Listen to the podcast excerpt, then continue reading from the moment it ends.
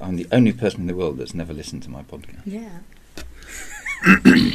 well, uh, at the moment, you're one of, no, you're zero of 13 people who has listened to our podcast. Okay, we've got 13 We have 13 now. uh, on Yeah. online.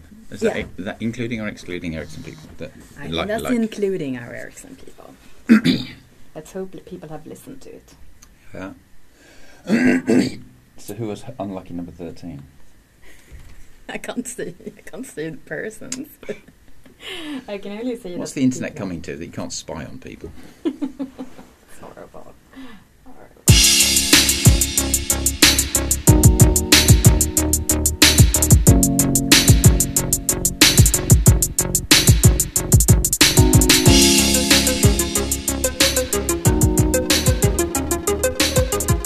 Hi, and welcome to the second episode of our podcast, The Voice of 5G. In the webcast studio here at Ericsson headquarters in Stockholm, Sweden. We have me, Janina Edberg, and we have you. Me, Paul Cowling. Uh, so, uh, let's start off with a little bit of recap. Uh, was there anything you wanted to talk about? Mentioning the uh, the other podcast that we did that we released last week. Did we get any questions, Janina? I haven't received a single question. We have two followers on SoundCloud. Yay! Uh, and we have we have 13 listens. So none of them had any questions, obviously. Okay, so, I- I so there's a tip then. If you're listening to this podcast, Janina's going to give you the, the mail address to send in your questions. It is 5G Podcast in one word, 5G Podcast at ericsson.com. It's Ericsson with C and two S's dot com. That's the email address to ask. I was very, very, I, I was um, anticipating a question when I uh, logged on this morning and I saw that I had a new mail. And it was just a mail notification from SoundCloud. Aha. So we're anticipating those questions. so there you see, Send them in. Janina is disappointed. You need to send her a mail. Mhm. Yes, please do. So, Janina, what are we talking about today? Uh, today we're talking about what is not 5G, as we promised in last episode. Oh, great. Yes. That gives us lots to talk Yes. about. So, is it that much though that is uh, not 5G? Shall we move backwards in time to the time when we started having The time before G. yeah, the the time when we had just one G, The time when we had no Gs. or even the time when, when The no time Gs. had, well, I mean, Ericsson goes back a long, long way, so it's certainly to the time before before Gs. Yeah, no mobile Uh, networks then. Um, no mobile networks. Mm, well, there is this this apocryphal story of uh, Lars, Erik, uh, Lars uh, Magnus Ericsson that uh, used to go around with uh, rods in his car so he could stop the car and hook them over the telephone lines to make a telephone call. Oh, the first mobile phone. The first mobile, well, yeah, the first phone. mobile phone. But that's but, also but, but you should Google it because because that- it's maybe not entirely true. But the, but as a like a technique, good- good as a technique, it, it was uh, it was used, not necessarily by him. Cool, cool. Cool. Uh, And that was uh, back in the early years of the 1900s, Yeah. so 100 years ago. yes. That that uh, era's mobile phone. That But- exactly. I, I was uh, surprised to hear that it was uh, in his car, uh, or at least according to the story. Yeah. Because the first uh, G phone was in the car. The right? first, G- the yeah, the first mobile phones, uh, the, the ones we all remember. We see pictures of them uh, around the office in, in, from time to time. I think we uh, even have one here. Uh, I think probably we have one in the studio. Um, the studio's our exhibition hall Yeah, I for people that don't understand understand Ericsson talk. Uh, the the first mobile phones, yeah, you were really proud if you had this great big satchel which you carried around, uh, sat in your car, and uh, you could make telephone calls on it. It cost Yeah. a cost an arm and a leg, or maybe two legs. Probably did, yeah. I was too Uh, young back then. Uh, I was too young, and that of course was was an analog telephony system. Uh, and uh, 2G when it came, that was that was the first digital system. So we, we moved over to digital partly uh, to make the system more secure. Yeah. uh, and, and, I- and I guess more reliable. Um, and so that's kind of where it all starts. The digitalization of, of the phones. Uh, but uh, I think widespread u- adoption of of, uh, of uh, mobile phones. Yeah, started The, the, the 2G network spread much more widely around the globe than than the, Than the uh, than the original one did, Yeah. and the number of subscribers.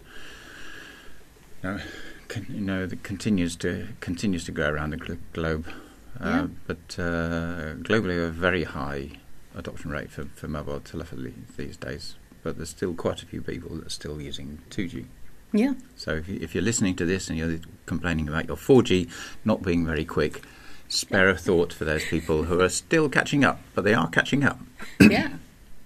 Uh, this was uh, then the 2G. It was was it mid 1990s that it came, or yeah, early 1990s? Something, Something like that. like It was bef- before my time at Ericsson. it was yeah. I was interested in other things then. But that But, was uh, uh, that was my first phone though. Yeah. Mid uh, something like mid to late 1990s. Yeah, my first uh, my first phone was a was an Ericsson Brick, Yeah. uh, one of these uh, black. Uh, well, bricks. Black That- bricks. A black yeah. brick that you that you could uh, carry around in your pocket, Mhm. just about.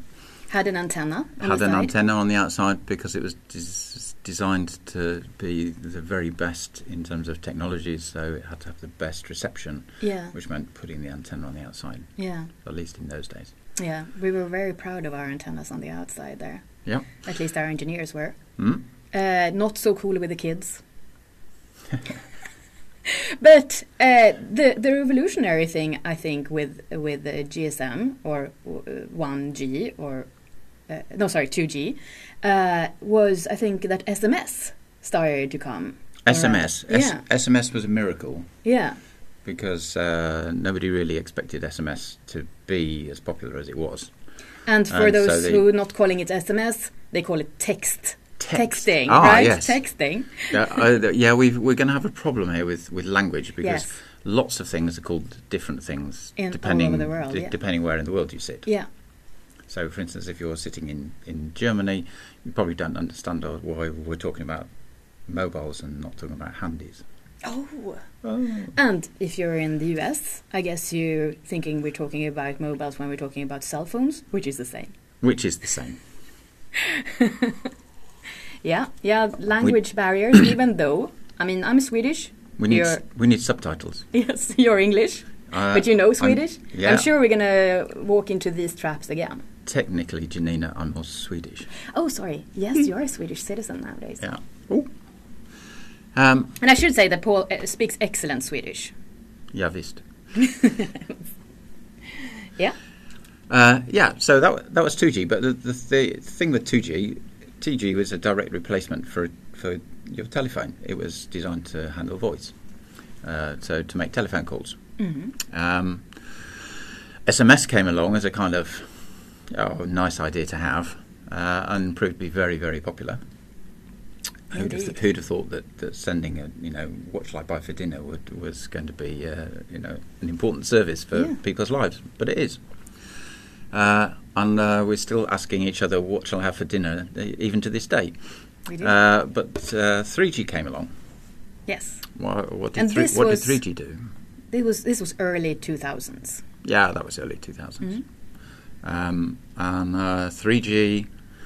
Well, you could you could do uh, you could send data and receive data and stuff on 2G, but uh, it was a bit slow. And 3G was going to change all that and give us new applications and WAP and stuff. Um, and, uh, and and it did. Uh, 3G was where we were when uh, when the first iPhone launched. So you know the the whole smartphone th- thing before we well, we had feature phones which were gave you uh, ways of accessing the internet and doing stuff. But the smartphone Yeah. came 2007 maybe, Yeah, something like that. um, and that changed uh, the way you used your telephone. Uh, we'd already changed what telephones were for, or the, the role of telephones. Yeah, this thing So- where you instead of calling a number, you call a person. Yeah, instead of instead of having a telephone at a location and you having to go to the phone, which meant that lots of people shared the phone because it was at the same in your you know at home you had one phone for the house. Mhm. Now you had one phone for each person, Yeah, and that was a that was that a is big a new new thing. Um, 3G, phones stopped being phones. Phones became a way of, of accessing the internet, and uh, um, Android arrived, and uh, the Apple phone arrived, and uh, you started getting applications and all this kind of stuff. Yeah, it became more than a device to talk with or possibly send SMS. It became like a small computer more and more. Yeah, and uh, you saw it also with the with uh, Ericsson's uh, partnership with Sony. You know, we, we had the first Walkman phones, we had the first camera phones. Right. You know, so uh, the the phone in your pocket suddenly, you know, it was it was your diary. It was, you, it, you could uh, play music on it. You Yeah. could uh, you could take photos on it. You could share photos on it. so lots of the things that we're familiar with today started at 3G. I, I still have vivid mem- memories of the first uh, uh, iPhone I saw, uh, where you could actually like just click on the screen and you like open apps and stuff like that. It was a revolution when Mhm. it came. Yeah, and But- that was with 3G. That was with 3G. It's uh, if I if I dare say it, Apple, Apple lovers will probably kill me for it, but it's a bit like the change that went from when Microsoft introduced Windows instead of instead of DOS operating system. Well, then they copied a lot of. Who knows? Some things are lost to time. yes. I'm an, I was an avid Mac user back in the day. Oh, Yeah. you were the one. I was the one. Aha. Uh, so, 4G then. 4G. Yeah. Yeah, but well, okay. So we now have we're now we're um, now we're now we're talking. 20. Well, now we're not talking. Now we're something like surfing. Yeah. Now we're not now talking. 20, 2010. Yeah. Maybe the end of 2020 to 2009, but Okay. but around there. Around there. Um, then uh, 4G came along. Uh, and one of the interesting things with 4G is that the first time that, that we actually got a standard which was globalized around the world. With 3G, we had uh, wideband CDMA, which was most of the world, and then you had uh, CDMA, which was uh, in some of the other markets.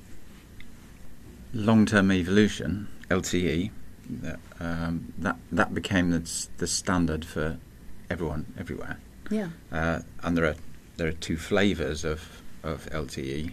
Uh, one of which uh, kind of started in how shall I say North America and, and, and Europe, and and uh, was uh, the, the the heart of most of the original rollouts, and then, and another which um, which was very popular in in Asia.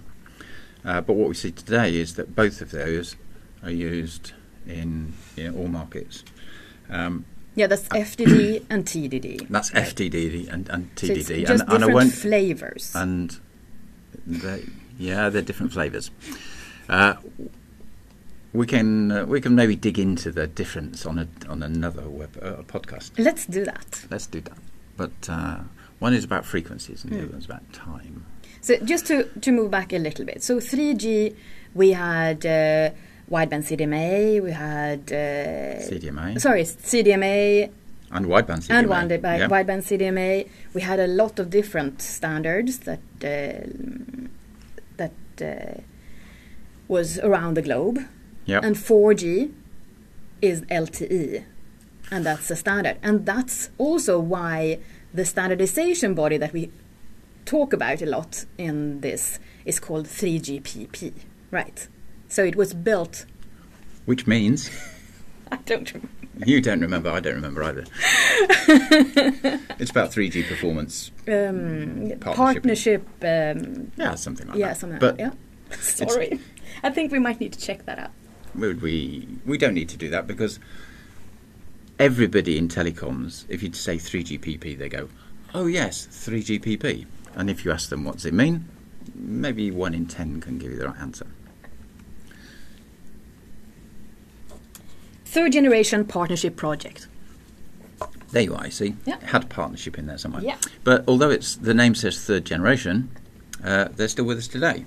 And, uh, and in fact, if when we talk about 5G, which we're not talking about today because we're talking about what's not 5G, um, uh, they're the people that are making the standards for 5G. Yeah. Um, And they are working continuously with uh, new standards and new versions. um, New- Yeah, standards evolve. Mm. So um, it's a bit like uh, I think of a car. If you, if you uh, the first thing you do is you, you you build a new model, Ford or something. Um, he's been around a, a long time, like Ericsson. Uh, you, you build a new model, and then uh, yeah, well that's nice, but I would like uh, some snazzier seats and some go faster stripes and things. So you build a L model, or, and then you get a GL model and things. Um, telecom networks are a bit like that. They they evolve. So we start with we start with the standard which which makes everything happen. Uh, and then we think of new things that we can do with the network and ways to make it better that we, didn't have time for or we, we hadn't uh, we hadn't we hadn't invented when we built the first standard. We see when we start using uh, a network, then we find uh, new things that we can use it for. But maybe we should talk about what is a standard. Why do we need a standard?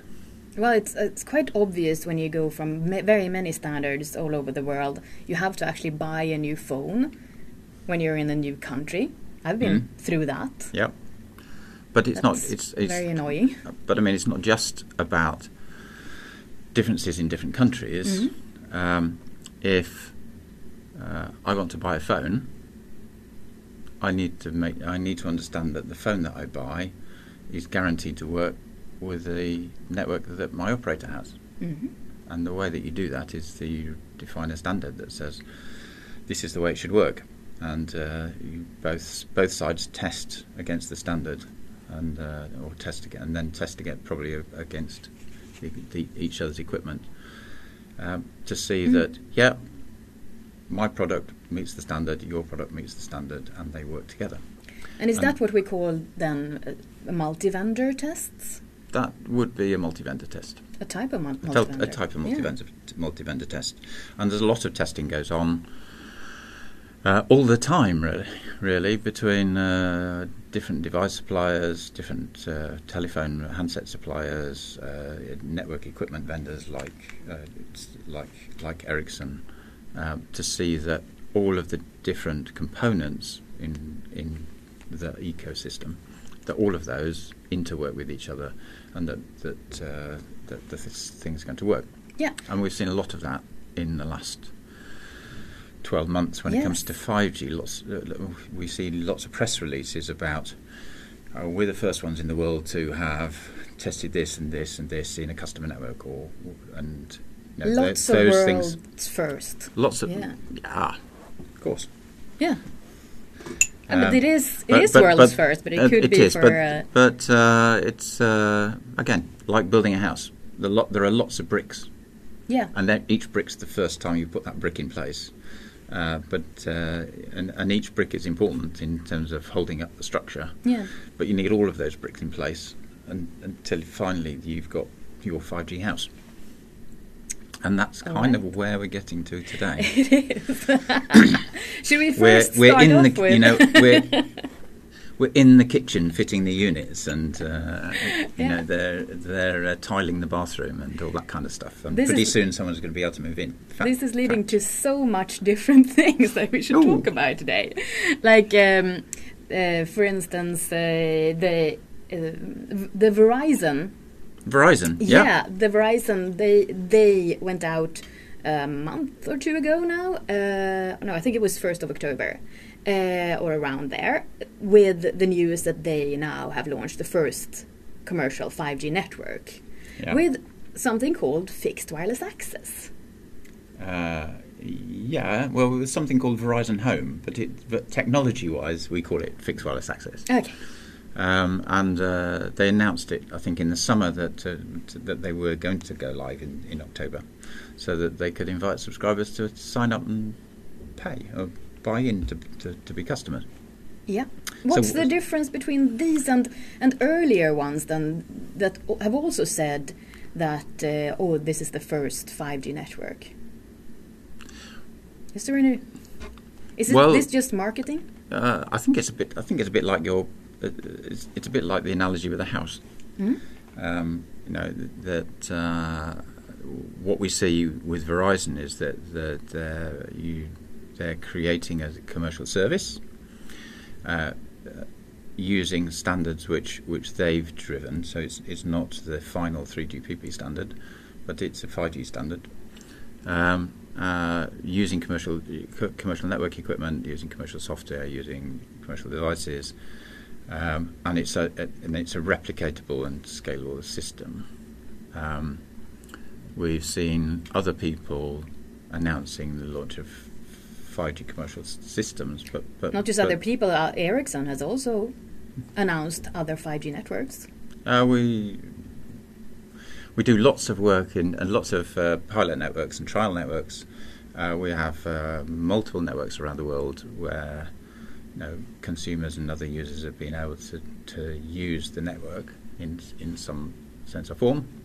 Um, but I think this is a because Verizon is so big as well that it really does mark a, the, a true milestone in terms of going from testing networks, pilot networks, uh, pre-commercial networks, uh, which may or may not have c- um, consumers and, and live customers, to a full commercial service, um, Right. which is kind of expected to pay its way. Yeah, and even though it's not uh, completely 3GPP standard. Yeah. Even though, Yeah.